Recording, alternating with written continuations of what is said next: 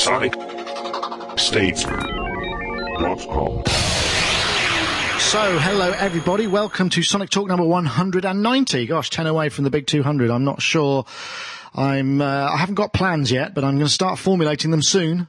But, uh, this week is, uh, is a sort of milestone because it's, uh, on the turn of the, of a 10. And, uh, to celebrate the fact, we've got a special guest in the form, well, two special guests, uh, in addition to our, our, our, regular special guest. We've got Miss Tara Busch calling in from Cardiff. Hello. Hey, Tara, how are you?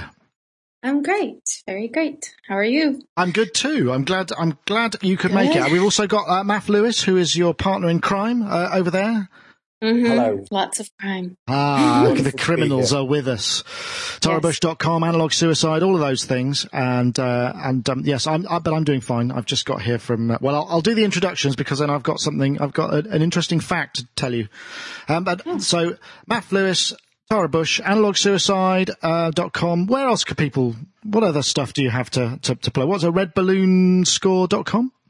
Yes, Yeah. that's it. okay, which we'll be talking about a little bit later, and uh, and, and and various other places. You've got an enormous number of twitters on follow uh, follower on Twitters. Followers on Twitter. Good God, I'm I'm tongue tongue tied at the moment. Twits. You're Twits. a regular tweeter. I've been following you because you've uh, you've uh, you've just come into the UK, but we'll talk about that again. I'll introduce the rest of my guests. We've also got from GForceSoftware.com, Dave Spiers. How are you, Dave? Hello. I'm I'm all right, thanks. Jolly good. Dave is uh, in the mic. You're on the new laptop, which uh, for some reason the USB mic doesn't agree with. Um, so we're we're um, in a kind of ambient recording vibe today. Yeah, I'm going to mute and stuff when I'm not talking, so hopefully it'll make your life a little easier. It's very quiet in there, so you haven't got the fans going, so that's good. I have no fans, and I have no lights. Every single light bulb blue. Really, that's a little concerning. Every single one. So I'm That sounds like Close Encounters of the Third Kind is about to happen. Mm. so I figured I'd just work by monitor light. Oh, okay. The gl- the eerie glow. Well, Dave, I'm glad you, you pulled out all the stops. You know, you limped, you made it through all the adversity. Thank you very much, Dave. GForceSoftware.com. And also on the other side of the states, uh, on the side of the states, other side of the Atlantic, we've got Mr. Rich Hilton. How are you doing, Rich? Very well, thank you. Good morning. Good morning. You're sounding, you, you and I are the most, um, high fidelity of the, the group, which doesn't say much for a bunch of audio professionals, does it? Anyway, uh, glad to have you aboard, Rich. Thanks for joining us too. Uh, Rich Hilton, of course, uh, from Camp Chic, and where he, he he mans the controls of Le Crib, which is uh, Nile Rodgers' personal studio, amongst many other things. Um, MySpace.com forward slash Hiltonius. So uh, I'm sorry, I'm, I'm a bit, little bit flustered today because I had uh, a quick dash. We had a meet the teacher thing, and uh, I met the teacher um, for my daughter's school. It's uh, that she's started a new year, and I found out something which will, will maybe some of you will appreciate the re- relevance, and some of you may not. But basically, one of the, the, uh, my daughter's teachers used to be in Pan's People. Dave Spiers will understand what that means. Pan's Which People. one? I can't tell you. Can you Oh, guys enlighten me as to what? Wait, wait, wait. wait Yeah, I- I- people. I Pan's know what that People were um, on. Uh, there was used to be a UK pop show called Top of the Pops. Of which is basically, you know, the, the, you know, well, everybody knows about that perhaps. Yeah, yeah. And, uh, they used to, uh, back in the 70s and 80s, uh, they used to have a little dance section where the dancers would, uh, f- uh, Oh, freely told me interpret, about this. freely interpret one of the popular tunes of the day. And she was one of those. So tell apparently- me, uh, were these um somehow were they before or after? Maf, what's the? Is it Lips Inc. or something like that? Legs and Co. Legs and Co. Legs and Co. They Yeah, were they before, after. they were before, were they before Legs and Co? I think No, Pan's, but- yeah, they were after. They, yeah. they were before Legs and Co. Yeah. right, the original. Yeah. And Right. even Um, more, this is this is also a bit of extra. She was after that. She was also one of Benny Hill's Hill's Angels. Wow. Now, there I am. She's telling me about my daughter's education, and all I can do is uh, uh, um, kind of think about her running around in a nurse's outfit, slapping Benny Hill on the back of the head in in, in high speed sort of comedy action. You'll have. I, Brilliant. I, I wondered. I also was wondering exactly how healthy it would be, how far I should go on YouTube looking for a, a, a sort of the the shot where I could recognise it was her. I- All I don't. way. I, I don't know if I should, but anyway, I just thought I'd, I'd toss that little bit of Life, information life in there. is short. You should do it. Maybe so. Maybe so. No, she, she probably she might know Howard Scarr's missus. Maybe. Maybe. Yes, because she was in Benny Hill. Good grief. I can't believe you there are so many connections. Anyway, on with on with the topics. Tara, we're here Yes. to, uh, to to to catch up with you, and and uh, you've you've moved to the UK, right? Yes, yes, I have. Well, I'm here. You're here, I'm lurking. lurking. So how's it been for you? How's the how you settled in? You, you I'm guessing you're well over the jet lag now.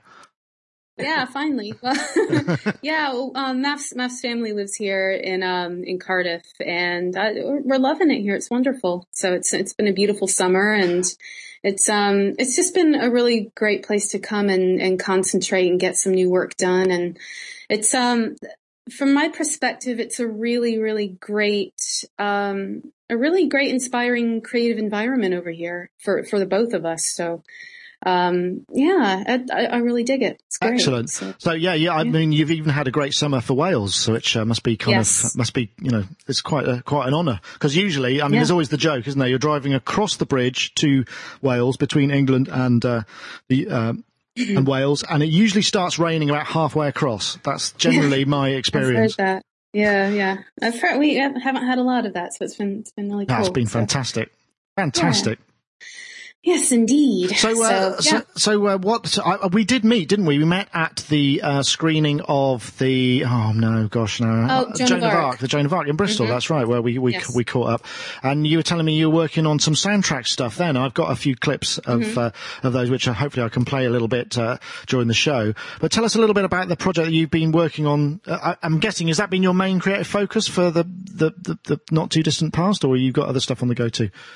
We've got we've got quite a few different things. I mean, Maf and I are um, collaborating on a new project. Um, I mean, well, reversing a little bit. Let's see. It's um, the red balloon was something that actually was Maf's idea.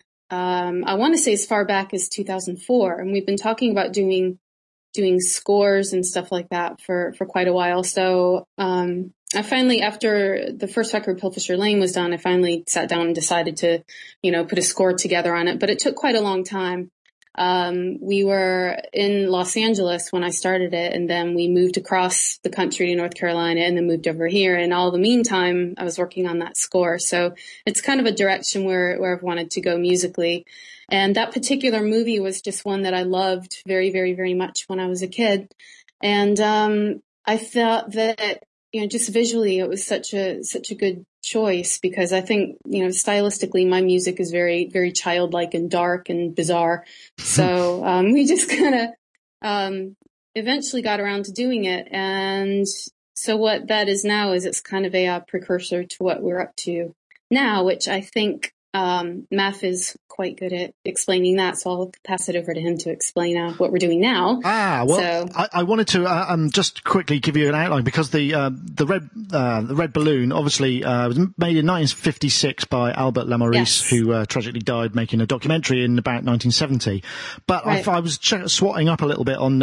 Uh, on um, w- Wikipedia, if there is such a, if that's not an oxymoron, and uh, Yeah. I realised that it, not only did it win the Palme d'Or um, for Yeah. 1956, it won an Oscar for Best Screenplay, Mm-hmm, and also, I didn't realise this, but it was one of the apparently the most widely distributed film outside of mainstream cinemas because every single school received, or lots and lots of schools in America received 16 mil copies.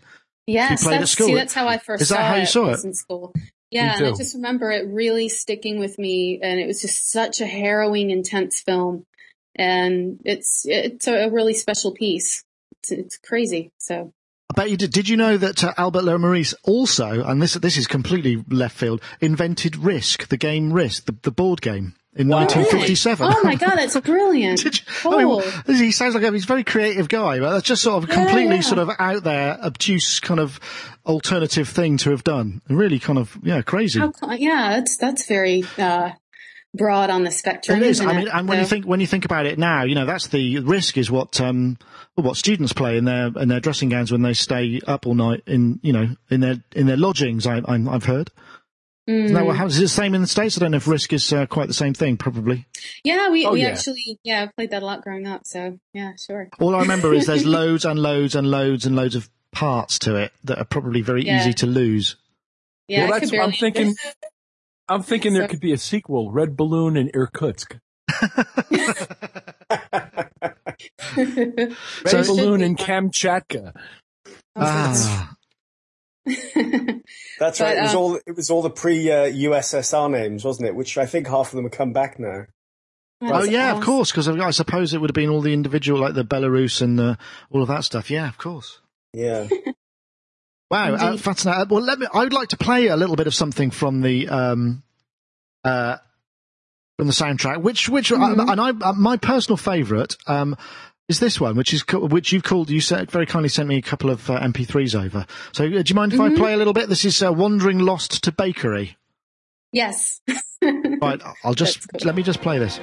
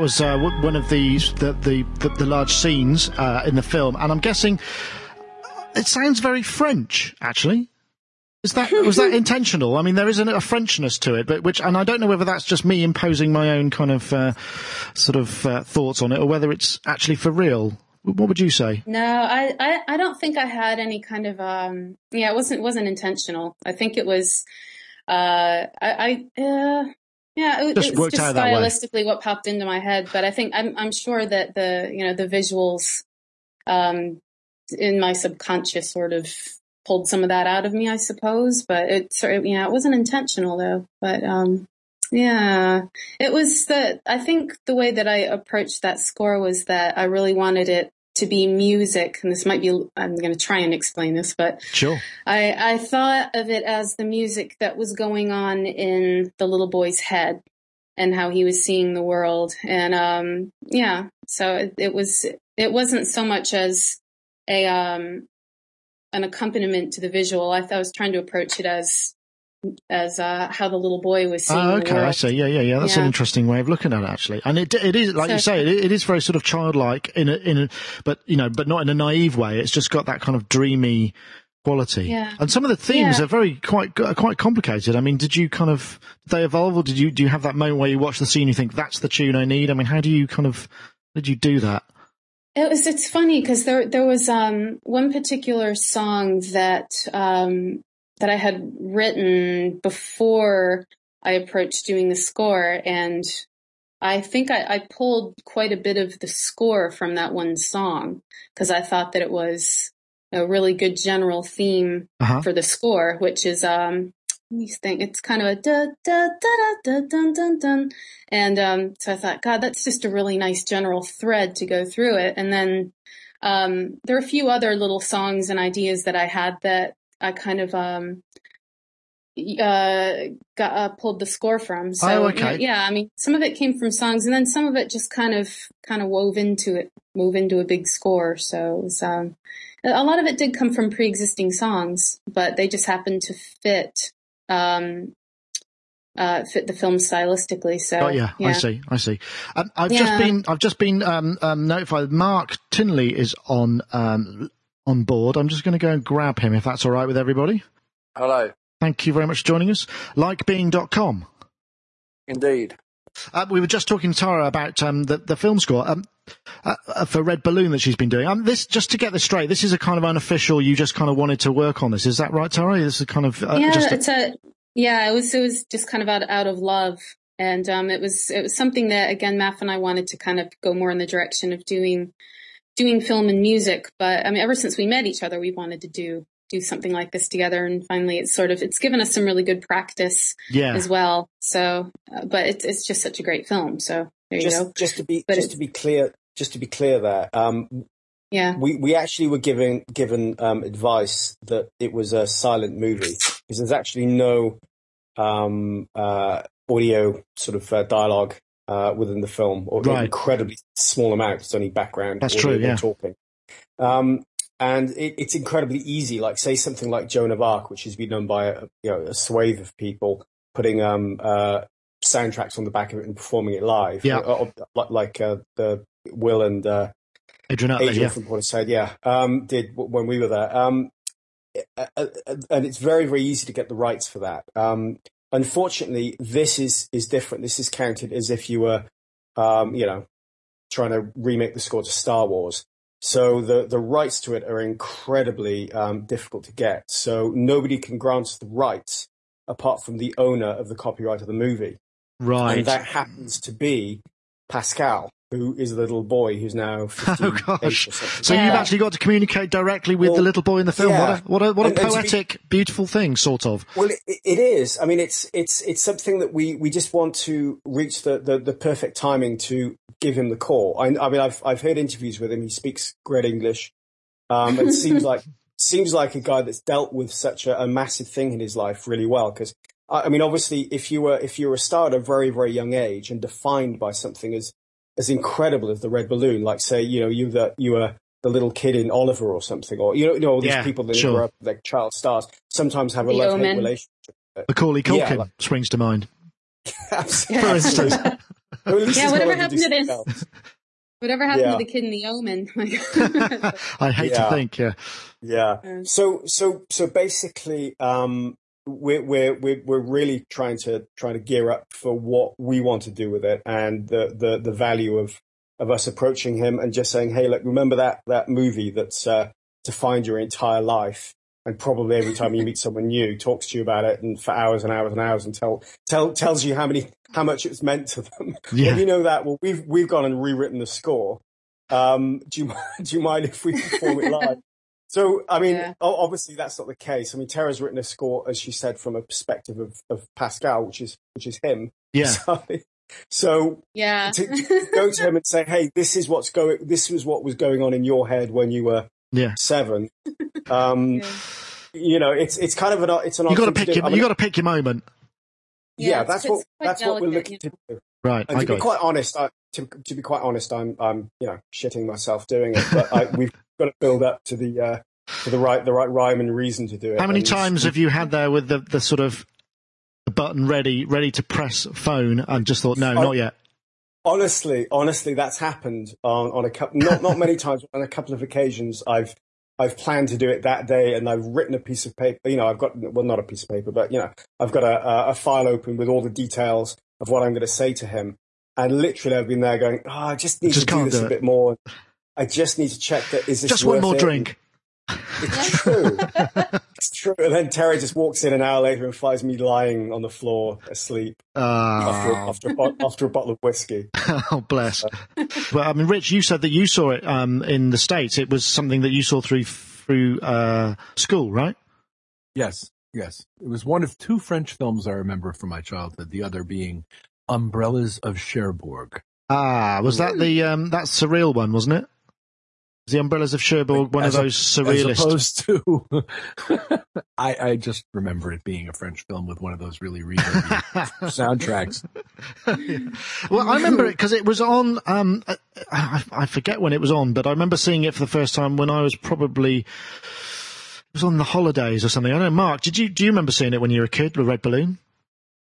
Yeah, I do. I do, and um, It I is very much a film for children, isn't it? I mean, it's got a lot of stuff in it. Fourteen. Yeah, it, it was. It's got all that. It's got that thing. It, it, it reminded me a bit of the the same thing. There was uh, several films that had a similar effect. One of them was called Kes, which was uh, you know like the unfairness of of you know the the kind of how how bad children can be, and you know how awful it is to be different in a in a closed, a small-minded society, which is kind of what the Red Balloon represents. You know, the post-war. There's all sorts of stuff you read. You can read pages and pages of it, but it kind of there is a number of films that reach out in that certain way. I don't know, um, Dave. Did, did did I hear you agreeing there? Has the same sort of emotional content. That was content. me. Ah. That was Maf. Ah, Um, okay. Kes, definitely. It's. I, I hadn't. I mean, I'm, I'm a massive fan of both of those films. Enormous fan of Kes. I, I actually watched it again um, a couple of months ago, and it's just amazing. Really, really, really brilliant film. Oh god, it's Um, a weeper, isn't it? It, oh, it's seriously. terrible. But the red balloon is the red balloon stands up. Um, really, really stands up. I mean, for a film made in the, the, the mid to late fifties, um, it's it's just incredible that it, it stands up so well. And seriously, at, at times going in to see when Tara's scoring, there's certain parts you just can't watch. I just I just can't believe that Yeah, you can sit there and it's true. score them, even though I've probably seen them now 20, 30, 40 times. I just there's certain parts I'm just I can't watch this bit. It's terrible. Did Tara? Did you find yourself weeping while you were while you were uh, scoring this at any point, or have you managed to harden yourself to the? Uh, No, no. I think it's important that I didn't that I didn't become jaded to it because I, I just wanted. It's just one of those things where I wanted to um, go as go as emotionally um, extreme as I could to get you know to get what I needed to get out of it and be as descriptive as what must have been going on in in uh, Pascal's mind when his best friend, the balloon, uh, more or less is uh, not to spoil the film, but more or less meets a rather sad fate. and What, so what, I, uh, I, I, um, I wanted to make sure that I just kept very emotional with it. And when we, when we did performances of it, um, very recently, it, there's a bit, uh, at the end where I do an awful lot of singing and it's a really emotional part and it's really hard to sing and have that part in mind at the same time. but it's, uh, yeah, it's hard, hard to pull it off, but, um, cause I'm like on, on the, on the brink of crying are every you going to do it live? in. You have like a box Yeah. of Kleenex next to you if you do it before, if you get to perform it live.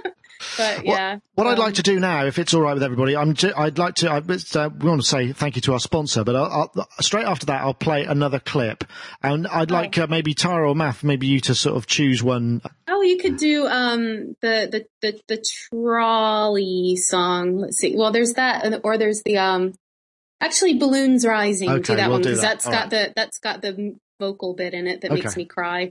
All right, um, well, and we'll, may I we'll also say. I was I was looking on the um the chat room and actually the music in the original film was by Maurice Leroux. Ah, okay, So I see. not- Maurice Leroux.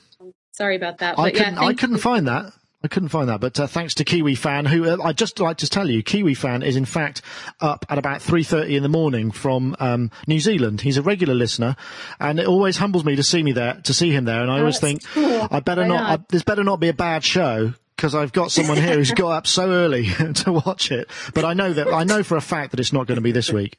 And never is, hopefully. At least not when I've got such great guests. It's usually down to me that the uh, that things fall to pieces. Well, always down to me, I should say. Anyway, but I, at that point, I'd like to say thank you very much to our show sponsors, um, uh, Yamaha. Um, in the UK have uh, been sponsoring the show for quite some time, and uh, we thoroughly appreciate their continued support of the show. Of course, uh, what they're talking about at the moment is the brand new Motif XF workstation, which is the latest and largest in the in their workstation line. Uh, it's got more than twice the internal waverom of the previous XS model at 741 megabytes. There's also two gigabytes of optional flash flash wave memory that you can um, install into the machine that allows you to load almost instantaneously any of the samples you've got in there. And those samples can be ones you've made yourselves, like loops, maybe backing vocals, things that you might want to run a show from this keyboard, which you can also play the sounds as well. Uh, it could possibly be anything of the custom libraries that are starting to come out for it. It's got 1664 voices, 97 drum kits, 128 megabytes of onboard onboard volatile sample RAM, which comes as standard, which means you can sample into it because it is basically a sampling engine. Uh, there's Yamaha integrated digital mixer that includes reband, three band EQ for each part, eight dual insertion effects, two system effects, direct to USB recording. There's a whole bunch of stuff that this has to offer. And for those of you who need a large keyboard to kind of run the show from or as a major part of your uh, live or studio setup, we do recommend that you check out the Motif XF. Uh, to do that, go to sonicstate.com forward slash Yamaha because will redirect people through to um, their site uh, through us, and they'll be able to measure how just how great and uh, fabulous we are, which of course we, we like to maintain that we are. So thank you once again to the Yamaha.co.uk. Sonicstate.com forward slash Yamaha is the URL to check out.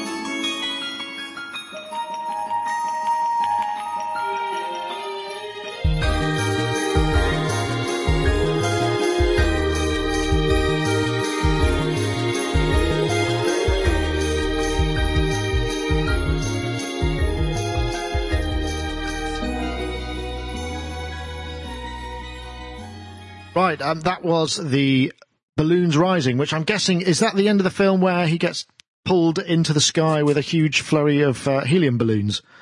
That's correct. Yeah, yeah, that's a Yes. beautiful shot, isn't it? It's really one It's thing that reminds me of that. it- It's sort of almost black. The way that it's shot, it's very cleverly done because it's almost totally black and white, but the balloon is so so red. I wonder if they Mm-hmm. colorized it afterwards, or whether that's just the the brilliance of the cinematography. What, what do you think, Maf? It was was it always? Uh, I think it was always um, black and white. I mean, I'm sorry. I think it was always color. Hmm. I Yeah, it was al- always colour. I, I don't I don't personally think there was any um, uh, colorization in that, but I might be wrong. I mean, Mm. total total tech head uh, um, editors might be able to tell tell me different. But um, it was six. I think it was shot in 16 mil, Okay. um, which is is you know it's such such a weird co- um, color you get there anyway, and of course depending on the lighting and everything. right. Um, yeah, I don't know. So um, Hmm. I wanted to ask you also, Tara, because I've been following you on Twitter, um, which of course we should plug as well. Twitter.com forward slash. Is it Tara Busch? It Does one word? Yes. Yep. Yes. Um, Uh-huh. Not that you need any more followers. You've got too many. Let's have some. But anyway, uh, if you do, but I did notice that you've been um, sending out a kind of quite a lot of information about you getting into Ableton Live. Is that something Yeah. you used for this, or were you? What What was your kind of creative uh, tools? Tell us a bit I about use. I actually did this and I, I scored it to picture in Logic, and um, I've only just started using Ableton. I, I guess maybe about a month ago. I kind of go back and forth with it because um, when I get um, you know ideas, I want to get them down really quickly, so I just go into Logic instead and just get them out. And um, it takes. It's going to take a little bit of time for me to really come to grips with Ableton, but it's really um, something that I'm u- using for live performance at the moment, and not so much for composing. Uh, so yes, I was using um, Logic quite a bit with that, and um, you probably noticed a lot of Mellotron samples, which is I did. of course the the Mtron Pro is all over that. Dave, time. over to you. Yeah. So that wouldn't, have- yeah, because I, I, I really, um, really wanted to experiment a lot with using Mel- Mellotron sounds combined with, um, with real, uh, with real flutes, which I did a lot of that. And Do you play um, flute? Yeah, uh-huh. Ah, okay, Yeah. right, right, right. yeah. I was a total band dork in school, so yeah. I um yeah flute and I did um of course my my favorite thing is um uh lots and lots and lots of vocal arrangements. So I did I blended a lot of the Mellotron choir with my own vocals and things like that. So I just thought the the Mellotron was absolutely perfect for this film. So Yeah, I used it- a lot of that. Um I used a lot of the oddity too.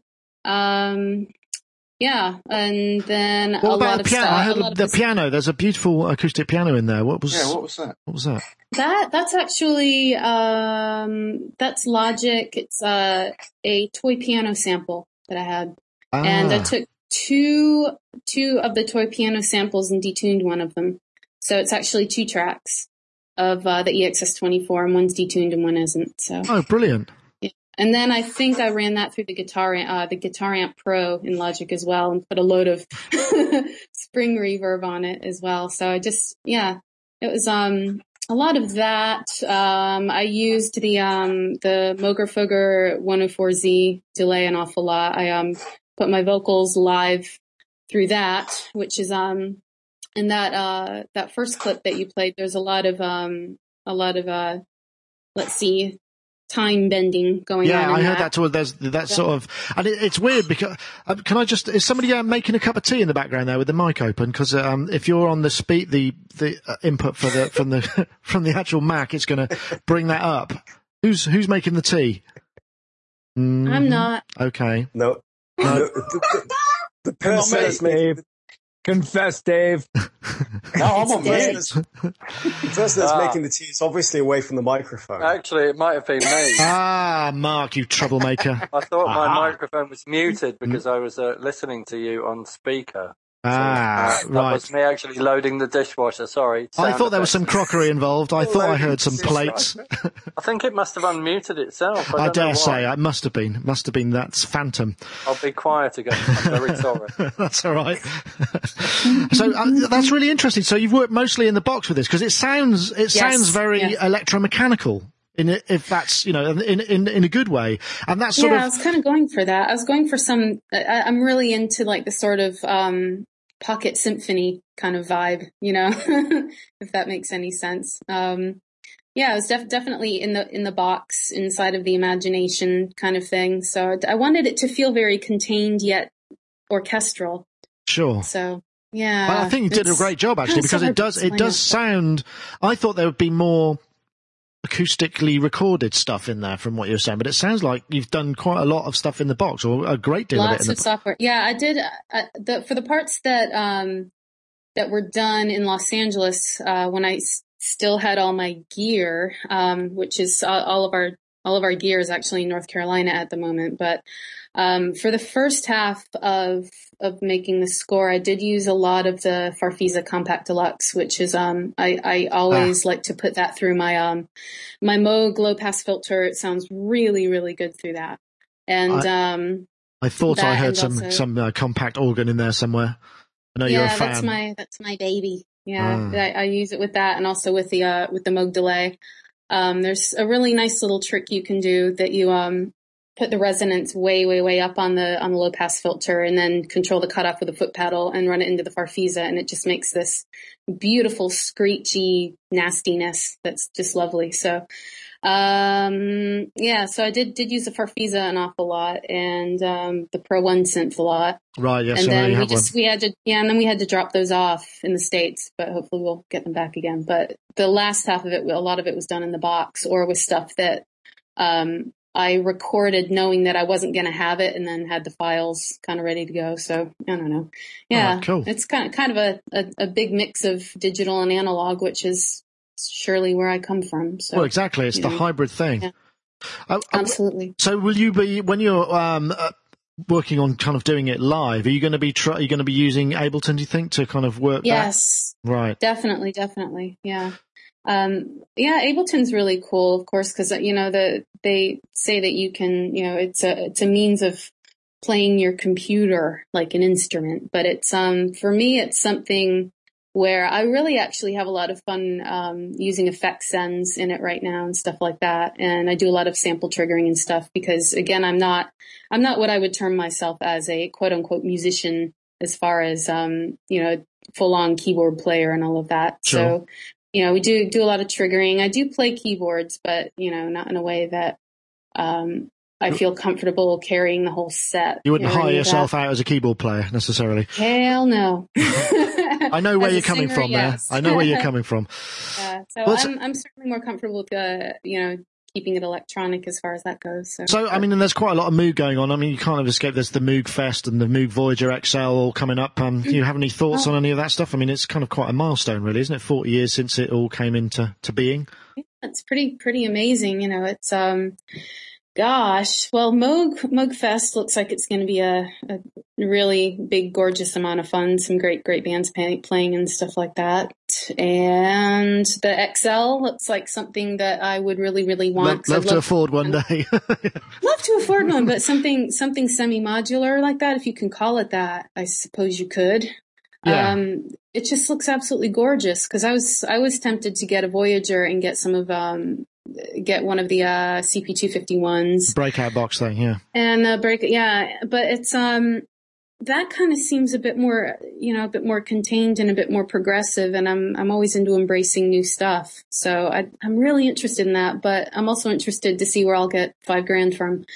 so yeah, but I just, I just love how, I love how. well, I hope the fee from this show will go uh, to some way towards, um, towards getting you there. both nice. dollars. yeah, so, so, now, so now Tara needs to find five, uh, 5,500 grand because it's costing us. Oh yeah, of course. well, I, I, I, don't know if anyone saw. Rich uh, very kindly posted the link to uh, Ableton Video. They just announced some amp sims in uh, Ableton that they've done in conjunction really? with Softube, which um, okay. sounded kind of cool. Uh, I don't, Rich, you probably had a bit more time to check out the. Con- uh, uh, um, I posted the news item. I'm sorry I didn't put a credit on there yet, Rich. I will do it as soon as I've put that um, put oh, the show to bed. Matter. But um, that's something that's quite interesting because in in terms of Ableton, that kind of warming up up kind of saturation thing has been a little bit missing. Would anyone agree? Do you think that's a good addition? I, I have had a hard time finding that in there so far, so that that's kind of cool. But again, I'm not I, am not wildly knowledgeable about Ableton, so. Well, Rich, I mean, what um, what do you think? I mean, you brought it to my attention, and I, am guessing you probably had a little chance to, to sort of say what you think and have a listen. Well, I did. Um, first of all, I do rough things up in Ableton, and I tend to use mm-hmm boxes, uh, either their normal overdrive plugin or boxes outside of the Ableton realm like uh, Guitar Rig or Pod Farm. But I did download 8.2 this morning, loaded it up, put up one of uh, Howie Scarr's wonderful uh, synth arpeggiator things from Zebra 2, and started hauling out their new guitar amp plugin. And I must tell you, I was disappointed. Oh. Um, in particular, I was disappointed with the speaker cabinet emulation the amp head emulation was okay, but it reminded me more of the ones I don't like, like Amplitube, than it reminded me of the ones I do like, like the ones I just mentioned. Right. Um, it's usable. I could find, I could see myself dragging them out and roughing up some synths with them a little bit. I'm not mm-hmm. sure about that speaker thing though. It was really dark. Every setting on that speaker emulation is too dark for me. Okay, we'll have to check that out. One thing I did um, like about it was the the fact that there is a, at least some kind of graphical representation, not just four knobs or eight knobs or six knobs. I like the fact that you, there's something that you can visually lock into and go, yeah. And I, I think that's the one thing that I find missing a little bit from Ableton. It's bit uh, the the interface is you know the, the, clip triggering stuff great, but the actual uh, devices and things, it's quite hard to tell what you've got on what because there's just no real mm. differentiation. Yeah, that's fair. It's fair. But I do, I really do like using the program. It's a lot mm. of hmm. fun. But I'm guessing, I mean, for things like, um, because um, we, I've been looking at the Ableton uh, instrument packs, the partner instruments, and a lot of the things that are built, you know, for for sounds from waveforms from sample libraries, can now use that in kind of making up the larger patches, and that's got to be a good thing. I mean, Dave, I don't know if you've had a chance to look at that. Would that be something that that you know means a bit more now? Uh, do you know what? Sorry, I wasn't listening. Oh, really? I'm glad. I'm glad we held you there. I'm glad, I appreciate your uh, honesty. yeah, sorry. Um, oh dear. The Ableton Live stuff. I was just wondering about that. Um, about what you thought about the amps, the amp, the, the new amps. Have you had a chance to check that out?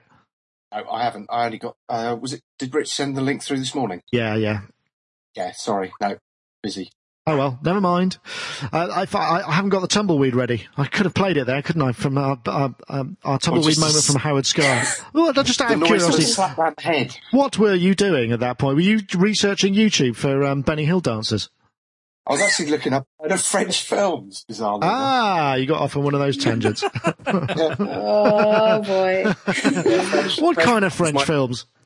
Yeah, no, he found himself on some porn sites almost instantly. yeah. Oh, I wish. No, it's weird. You said about the red balloon. I'm going to dig myself out of the hole now. You said about the red balloon. I saw it uh, when I was a teenager and absolutely loved it. And as a result, I went and researched loads of French films and started watching a load of French films, and two of which became my favourite, which are Jean de Florette and Manon des Sources. So I was just kind of revisiting those on Wikipedia. Weren't they? Aren't the Jean, Jean de Florette and uh, Manon des Sources? Aren't they two of? The, they're a series, aren't they? They Yeah, connect, they're yeah. connected, aren't they? Yeah.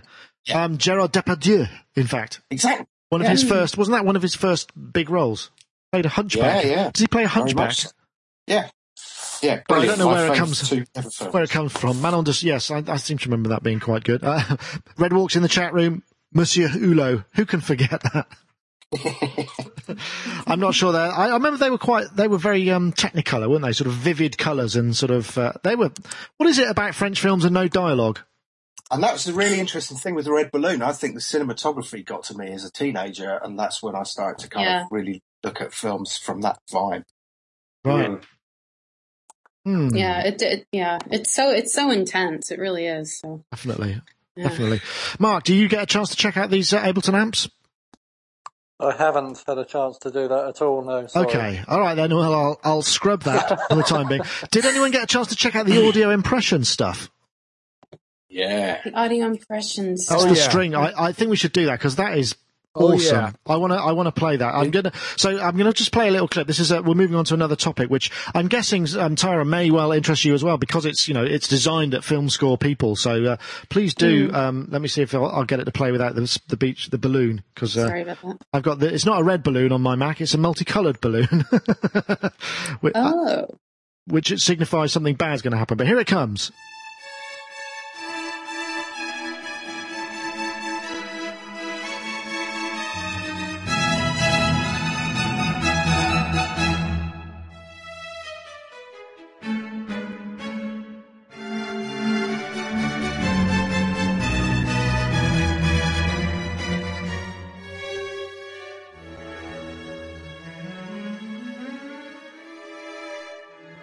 That's just awesome. That is uh, the sound of um, Audio Impressions Divisi, the se- uh, 70 violins, which is, I know we, we've kind of been following them um, from uh, for, for quite some time because they've basically been working on this for an awfully long time, basically. And it's it's they it's it's, it's by a chap called Chris Stone, who's uh, uh, an LA uh, scoring composer. He did a load of stuff. He worked on um, Close Encounters of the Third Kind, um, all sorts of things. He's a really interesting guy, and, and he's got like a million dollar mic collection. He's got loads of really interesting things, and that was.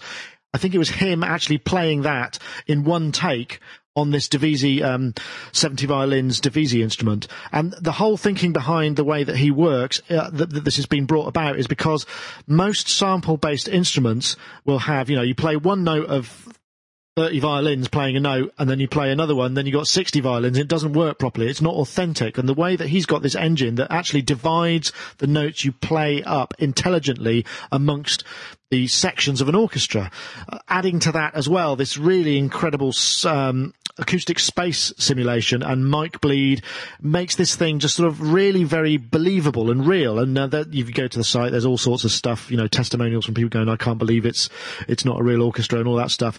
And it's just it's finally um, come to market because it's been it's been seven years in the making. I mean, I think we first saw it maybe th- well five years ago now. Maybe we filmed something and it was like uh, they were selling it in the box and it was just an incre- you had to buy a supercomputer. The the issue is now because the Macs have reached Core i7s you can bung this thing on its own computer, which is not an unusual situation for film composers. It's available now. It's 1400, 1500 bucks. I mean, Rich, you're kind of, um, you, you sounded kind of quite interested in this. I mean, is it, what do you think? It's pretty, pretty darn realistic, isn't it? Stunning is the first word that comes to mind. That that they were able to get such a range of articulations and performance realism out of a real time controller scenario was incredible to me. Just incredible. I was really blown away. Hmm. Anybody else? Anybody else gone through their video? The videos are just stunning. Yeah, there's a whole set. That, Yeah. well It's worth hard checking the demos out. They really are quite, um, quite astonishing. I mean, it did strike me that perhaps you would need to know quite a lot about orchestration to be able to get the most from it. But I guess you do if you're having to do that anyway. Um, Dave, I with, heard with you. any string library, you helps you. You know. Yeah. Well, all of those audio clips from the one product, is it? Yes. Uh, I think uh, maybe the first one had some brass in it as well, which I don't think is theirs. But I think they're working on other instruments. Chris has got a whole stuff, a load of stuff ready to roll out using this technology so that it's properly implemented. So you get the the the the, the, the Divisi stuff. And it's uh, that's the thing that's sort of so amazing. I mean, once now he's got it absolutely spot on. I think it's based on a Kontakt engine, um, but it's got some other layer for yep. distributing the actual notes properly to the various different sections of the orchestra. Yeah. Okay. I believe. In which case, but, it's good value. But the other thing, the other thing they were saying was, um, you know, quite a lot of those pieces were in fact one take with maybe one MIDI overdub. So somebody was playing it, all those articulation live, and then they might have done another one, which was, you know, some of the, I think that last piece, there's some quite articulated cello or viola stuff going over it with slides and what have you, which had to be done as a separate, um, uh, you know, separate take. So, I mean, pretty impressive. I mean, if you've, uh, we've filmed Chris a number of times and he's very, very good at playing this stuff. I mean, he's, uh, he's, it's $1,500. So it is an expensive product and you are going to need to run it on a computer, you know, dedicated computer. But that's not unusual. I mean, it really isn't. Hundred dollars for that is, I think, is really good value. It's amazing. Yeah, yeah. It's incredible yeah. to me. When you kind of get to the situation yeah. where you know, I mean, how much does a string session cost? With, yeah. with like twenty string I players. would, I would totally go yeah. for that. That I think would be great to use with other stuff too. It just sounds amazing. Yeah, I mean, you definitely wouldn't get it just because you fancy trying it out. I mean, you really need need to have it, wouldn't you, at that price? Um, a Kiwi fan uh, was Steve in the chat room, who's uh, very on the ball for this time in the morning for him. Uh, the guy, LA Scoring Strings is also a really good string library. Um, those of you who've been hmm. following the Robbie Bronnimann um, um, studio log stuff that we've been doing, he's been using those, and they just sound absolutely brilliant um, mm-hmm. as well. I mean, I think it's the articulations that they've got are kind of unusual. Mark, um, I'm guessing this probably isn't in your world, but did you appreciate the uh, the quality? Well, it might be in my world. I'm still looking for a, uh, a sound source for the open boat orchestra. So if that turns out to be something that I can use for rendering what comes off the boat and make it sound like a believable orchestra, even though it might be playing some very unusual things, it might be really cool to use for that. Well, that's interesting. The idea of, because I mean, I suppose half of the I hesitate to use it with the artifice of these things is the skill in playing them like they are the instruments they're intended. Whereas if you kind of mess things up a little bit and throw some spanners in the work, you might get some really interesting results because it's this thing is such a real sounding ensemble. Yeah, well, it's long been a dream of mine to mess some mess some things. What did you just say? Mess some things up and throw some spanners in the work with a real orchestra. So I'd love to stand in front of a real orchestra with a score that would make them scratch their heads a bit, but yeah. uh, could possibly create sounds that. You know, Someone's typing very, very hard at the moment. Heavens. I'm not sure what I didn't do anything.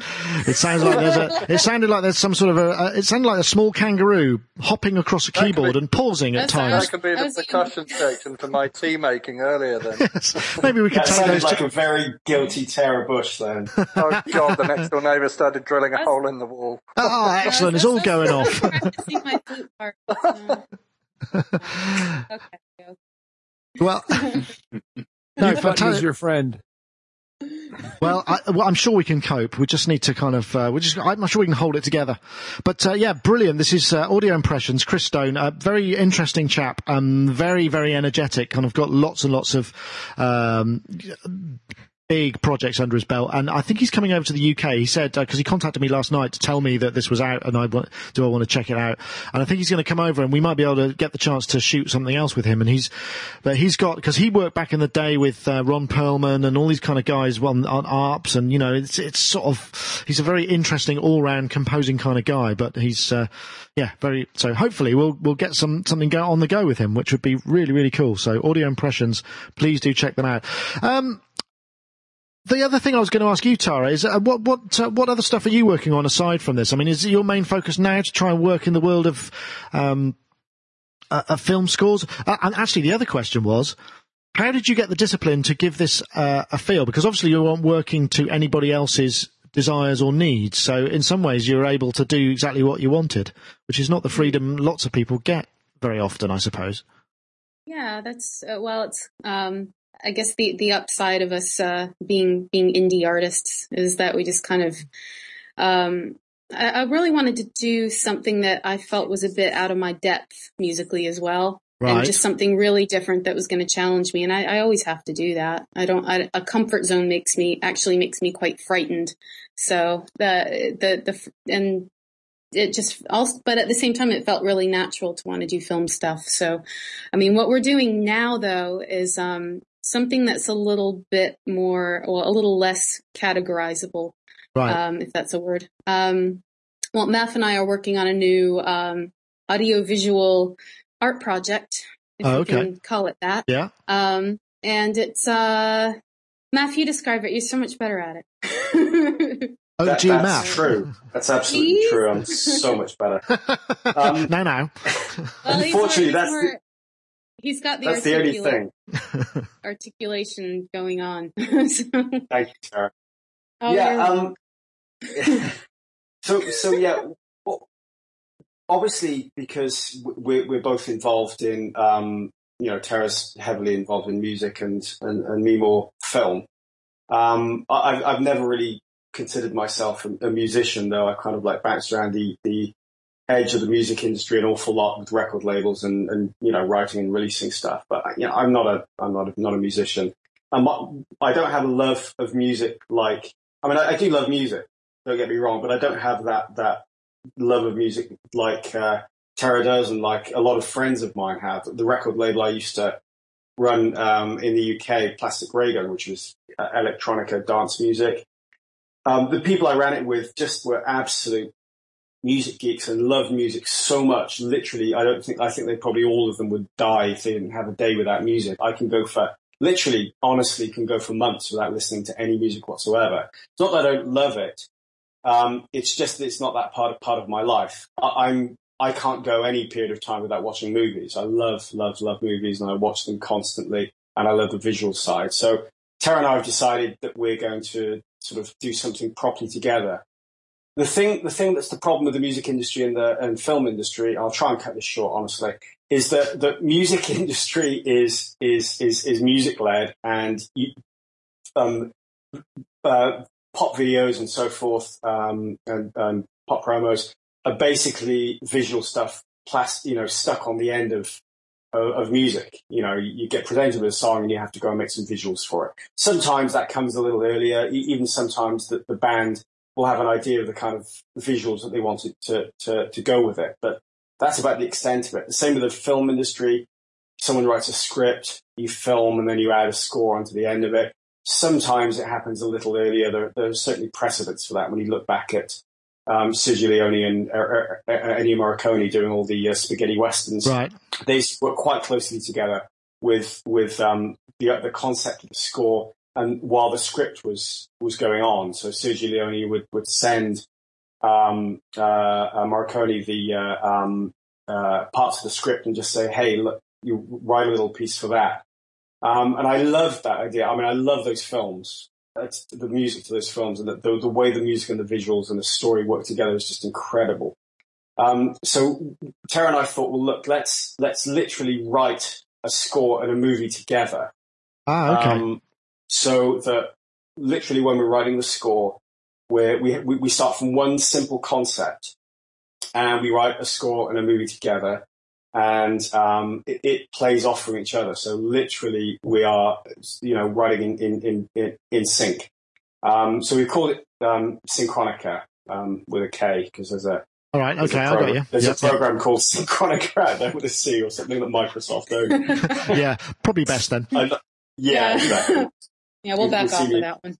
Yeah, you'll see me in prison in a, in a couple of months. But um, but yeah, That'll so I mean, we re- yeah, yeah, we, we genuinely wanted to um uh to, to do something like that, which I think is it's taking it- it's for for me to an extent. Though there are certain precedents for this um set. It's not like it's the I'm not, not claiming that it's the most original thing that's been done, but I think it, it has an element of originality to it. Uh-huh. Um, and um, it's something that I think would be great. Also, the, the, the concept is also then to perform it live. Obviously, not not the film, um, but certainly to perform music, with an right. orchestra. I got- yeah, oh, mini okay. orchestra.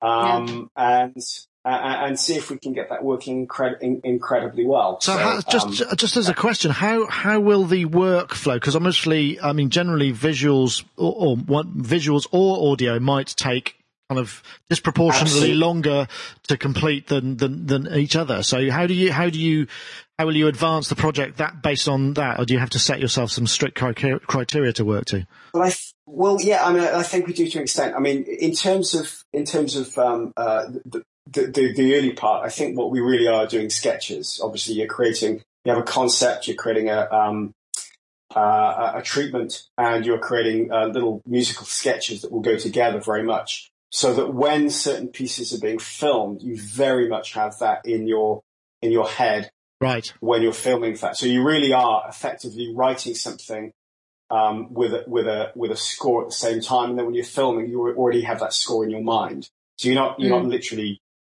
filming right. something and then go going to find something that fits it afterwards, or writing something that fits it afterwards. It's already mm. fit. Mm. So that when you're filming that, you know what you're filming to, and you've scored to the to the to the you know effectively to the um, script, and um, you've scripted to the score, right. and therefore you're filming to the score. So, so, so there should be some some something working really well between the two. It sounds like it's kind of yeah. hard for this to, to drop to drop the sync points, and uh, to, for that, I mean, it sounds quite a challenge.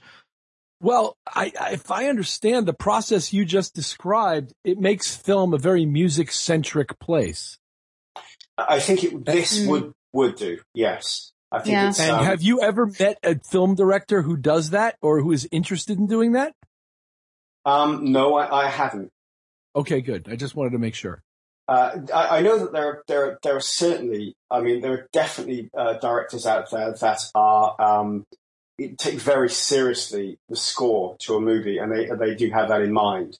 I just, I, you know, I'm not, I'm not claiming that every every film director just goes out, shoots something, and goes, hey, let's get some guy from the music department to chuck some, sure. you know, Lady Gaga track over the end of it. I mean, some, obviously that does get does happen, um, but um, you know, there's some incredible film directors that really understand incredibly well what they're doing with with score, and they work very closely with with those people. Uh, but we, you know, they're uh, amazing things that happen. So, but I just think this is taking it maybe another step or two further um, to see if yeah. you really can marry those two things together.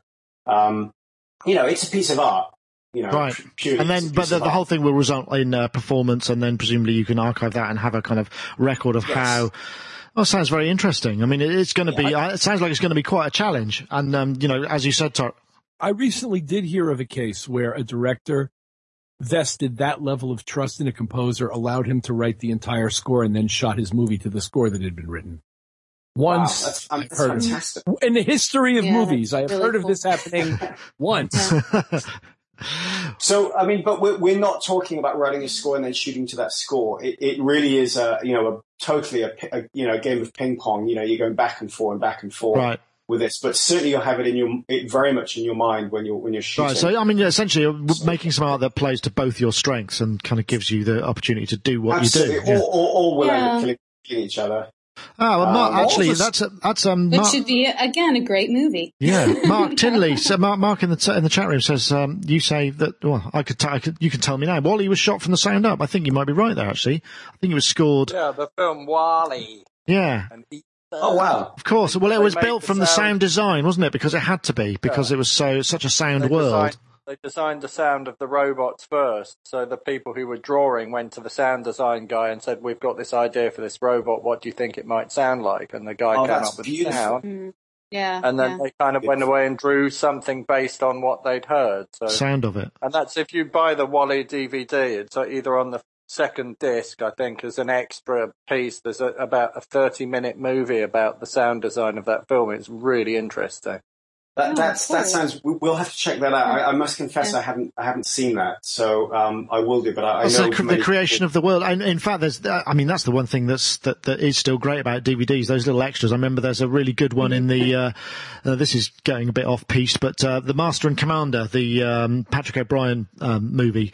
There's a little film about the sound design and how they recorded the sound of cannons and all that. So it's just, I love all of that stuff. I'm a big fan of the whole concept of sound design, but that's kind of going away a little from what you were saying. But it sounds like it's going to be a really good project. I mean, when when are you hoping to be able to perform Red Balloon? Then do you think? I mean, have you got have you got a, something to aim for?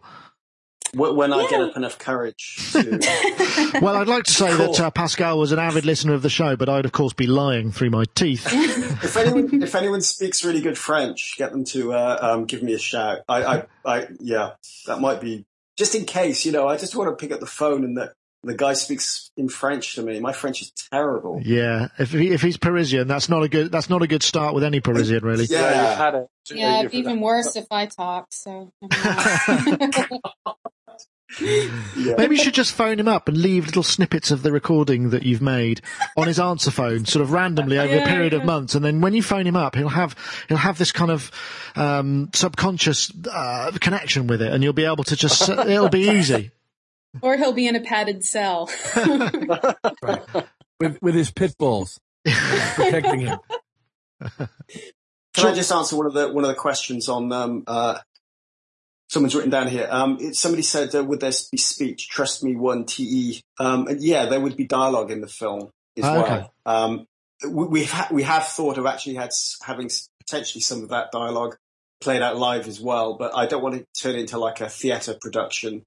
No. Do you know what I mean? Sure. Uh, my my fear is that it's going to yeah. become too art too arty, and it's going to end up, um, you know, looking like something from the kids from Fame. yeah, no, no, no one's no one's I don't want wearing leotards. only, oh, only if you cut the one. sleeves off your jumper and wear them on your ankles. So. Wear a headband. You could get Bruno in to do the keyboards live. Hey. Yeah, yeah leg, oh, leg warmers. Yeah, why? Yeah, Bruno. Oh, fantastic! Mm, love the eighties. Okay, yeah. I mean, it was. It's.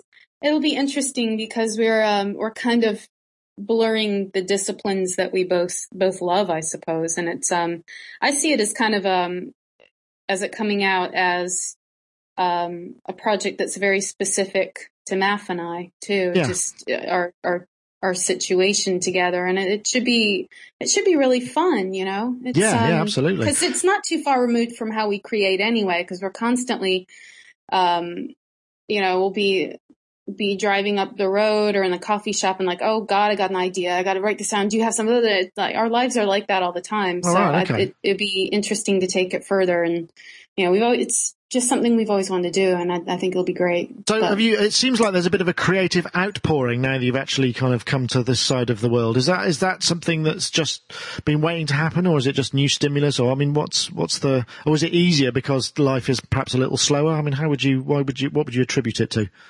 Um, my my ability to concentrate is much better over here. Um, we we were in in Los Angeles for a while, and I love Los Angeles, but but I couldn't concentrate there to save my life. You know, we finished um, seriously. Um, it the was insane. Lane, Lane Yeah, and um, I just really, really couldn't write. I couldn't. I, I wrote maybe two songs in a year or something like that. It was just ridiculous. So we, we just kind of, um, it was, it was a bunch of different factors, like some family stuff as well. So we just popped over here and sure. it's, um, it's just, it's I, can, I can totally concentrate here. Yeah. It's all down to my concentration. So, you know, oh, I, I, don't yeah. think I'm, I don't think either of us are short of ideas. It's just, we have to, you know, get the focus.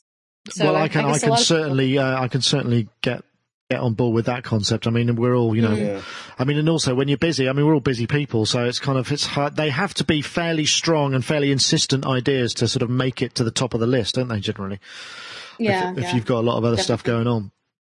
Mm, for sure. Yeah, absolutely. Yeah. LA was wonderful, but um, uh, there were days when literally we'd, we'd, we'd have a whole day with a helicopter effectively oh, yeah. parked a, a apartment and police cars, a gunman, yeah, screeching around and gunman around. And that we were like, you know, we were in a kind of a nice area, and we are in Los Feliz, so right, or Los Feliz, as they as they call that'd it. Be, uh, that'd be great if you were trying to write rap, right?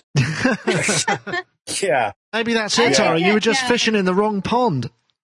Yeah, I mean, after after the the tenth time that I you know, got got excited and decided to record the police siren. How novel! You know, after it uh, after you know you're there for three years and it happens every day, like yes, I've got a fucking recording of it, so I don't want it Beep. anymore. Oh, sorry, I was just a bit slow there. Never mind. okay, well, um, I much appreciate You you. can mask that with a with a police siren. There. I could, Oh, but not in the live stream. But it doesn't matter. Uh, we're all We grown talked ups here. about rapping, and Tara got into a rap mode then. Ah, I Wait, see. I, can, I, I can beep it with my monotron. Hold on. Can you hear that? I did, yeah. You got the monotron. Excellent. It sounds like R two D two down Skype, doesn't it? It's, ah, There. like chirping. It sounds like a friendly robot. There. It is friendly. Okay. Did you use it I'll in the score at all? The called monotron. Managed to No, I it in. didn't. I didn't have it at that point. so Ah. I, yeah, it's a great, great little thing. Well, I, well, I think we're heading towards the kind of uh, the, the the drawing sta- the, the the closing stage of the show. I don't know if anybody has any questions to add or ask before we chip off, because I know um, um, we've been talking to Tara and Maf here, and um, perhaps some of you had, uh, uh, have just been listening. But if you'd like to, if there's anything you'd like to add, please chip in now. Otherwise, I'll do the outroductions if that's such a word. While, I, while, we- while we're here, I've just had an email through from uh, Moogfest um, saying that uh, they've confirmed Tara's flights, so Tara's going to be playing live at Moogfest. oh, cool! Whoa! Mm. Nice. We Yeah. were, we were waiting. We didn't really want to mention it Until until, you were definite, sure. but I that's- literally, I- uh, I think we're allowed to. Are we allowed to mention it? Too late, Oh. folks. oh, that's great. great. So you're going to be doing a show there. Have you? Uh, do you, what, We are you, what are you yeah. going to play? What are you? uh, I guess you got to use Moogs, right? Well, yeah, yeah. That's that's not too much of a stretch. I've, I've got a few little pieces. So um, Excellent. yeah, we're gonna do that, and um, a few yeah, a few new things, and um, I'm gonna play a few of the songs from Pilfershire Lane on Omnichord, and Maf is gonna play fuzz bass, and I'm really excited. Woohoo! Maf, go Maf. Yay! yeah, that I've I've got the top string of the bass done. Like, I can play that. I'm That's learning all the second string next. You're a good bass player. That'll be you'll, it'll be cool. Funnily enough, we got um, Andy got a uh, a contract through from Moogfest saying, uh, "Yeah, your panel's ready. Um, please just sign here, and you can show up, and uh, you'll be on a panel with Craig Anderton talking about Moog in the media." Andy phoned me and go, Oh, "What the hell's going on here? I have no idea what what I I think it was an error actually because um, it's all gone very quiet since he wrote back and went, um, I'm not sure I'm the right guy for this, and um, so." So we won't, we possibly won't see you there, but uh, Oh, yeah, the cat, the cat's out of the bag though. That's that. So we're, yeah, we're we're excited. So That's you know. fantastic. And what's what date's that? Just to be clear, is it the end of October? Uh, Maf, do you know? Halloween. It's Halloween. Yeah, I'm playing on Halloween, and then um, uh, I guess I can say it. I I'm Yeah, doing a. yeah, I'm uh, sure. I'm on a panel ah, um, with with Richard Devine and um, gosh, I can't. I I I, I don't remember uh, who else is on the panel, but I just remember Richard because I've spoken to him about it and um about uh modern day sound sculpting. oh, cool. so- Sounds like it's going to be Yeah. great fun. Well, maybe So this is be- going to maybe this is going to become a yearly event, and we can uh, we can get over next time. But uh, it sounds like Yeah, kind of fun. so. yeah. I just yeah yeah I hope I hope yeah that'd be great if you could come. So you know. Well, we'll see. We'll see. But anyway, um, Tara and Maf, thank you very much for joining us. Of course, you can follow Awesome. Tara on Twitter, Tara Busch. That's uh, T-A-R-A-B-U-S-C-H.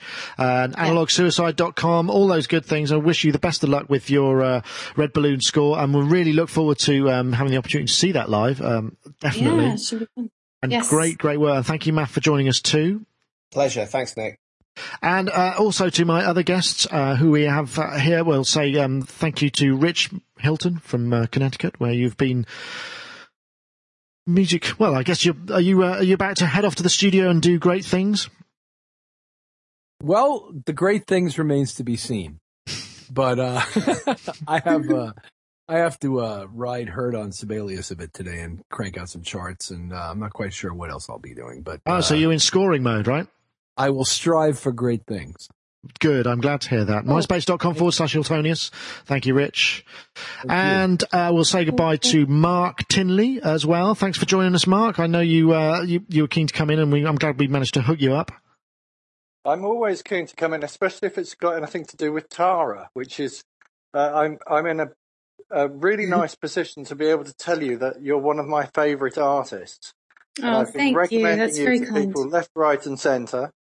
And Thank you. Uh, lots of people I know have been listening to you and are also uh, turned on by your music. So it's really nice to be able to just say you know, that I like your music to you personally. So I'm quite privileged to that.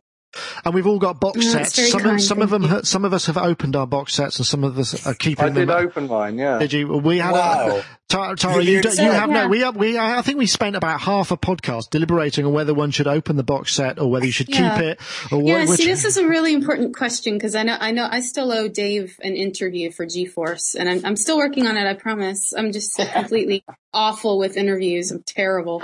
But um, uh, one of the questions was um, was for Maf, and I think it's really interesting that um, lots and lots of people, you know, we get. I, I don't know. I mean, I, I don't know what the ratio would be, but a lot of people didn't didn't put it together, put the box set stuff together because they're af- afraid that they would mess it up. And I'm always interested to see how um how Maf feels about that. if, if anyone if Yeah, anyone I'm messes up, I'm, that. com- I'm coming around the house. I'm beating them up if they mess it up. well, there you go. That's why Yeah. nobody's done it. You see. That's what I thought. He's, he's going to throw down the hammer. I knew it. it's it's not as delicate as people think. It's really not. It's it's, really durable. it's not durable. Don't put it in the washing machine. Yeah, you can't play it live, terrible- maybe. Sorry, I missed that. oh, someone's left the Hello? room. Have we offended somebody? When storming No, out. he's, he's just came and asked me something because it wants cheese on toast or something. Sorry. okay. So I, I missed something you said slightly there, but Well, we're just figuring out whether it's durable. Dave, have you uh, have you built or have you have you preserved?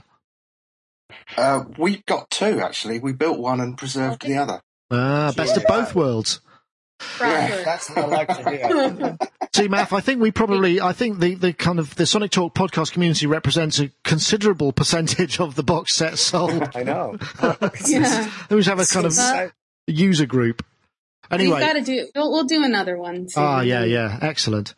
We've we've actually got one planned, so another podcast we'll we'll talk about that. Oh, great. Well, please do. I mean, uh, w- and also, um, we've got the 200th episode coming up um, sometime in 10 weeks, uh, in 10 weeks' time, and I'd really like to get some live stuff going down. So uh, it'd be nice to maybe talk to you about that as a possibility. Um, Yes. yeah, if you're you can, in that you can have mode. Tara playing live when we playing bass. yeah, excellent. but the thing is, is we've got multi-camera and live streaming, and it'll be kind of fun. So uh, that'll be Yes. great. But Yeah, anyway, uh, wicked. likebeing.com for Mark Tinley. And um, that also say thank you very much to Dave Spiers from GForce Software for, for joining us today. Thanks, Dave. Dave. Thank you very much. Thanks, Matt. Thanks, Tara. Very interesting. Yeah. Yeah, Indeed. great. And thanks for letting us into your Pleasure. world, guys. Um, once again, uh, thanks to Yamaha for their sponsorship of the show and uh, for all of the guys and gals in the chat room. It's been a bumper week, um, but that's because Yes. that's because of you, Tara. Oh golly. hello, hello to everyone in the chat room. Thanks for all the nice things you've said. It's very nice. Well, I've noticed a lot of nice things, so here we go. Okay.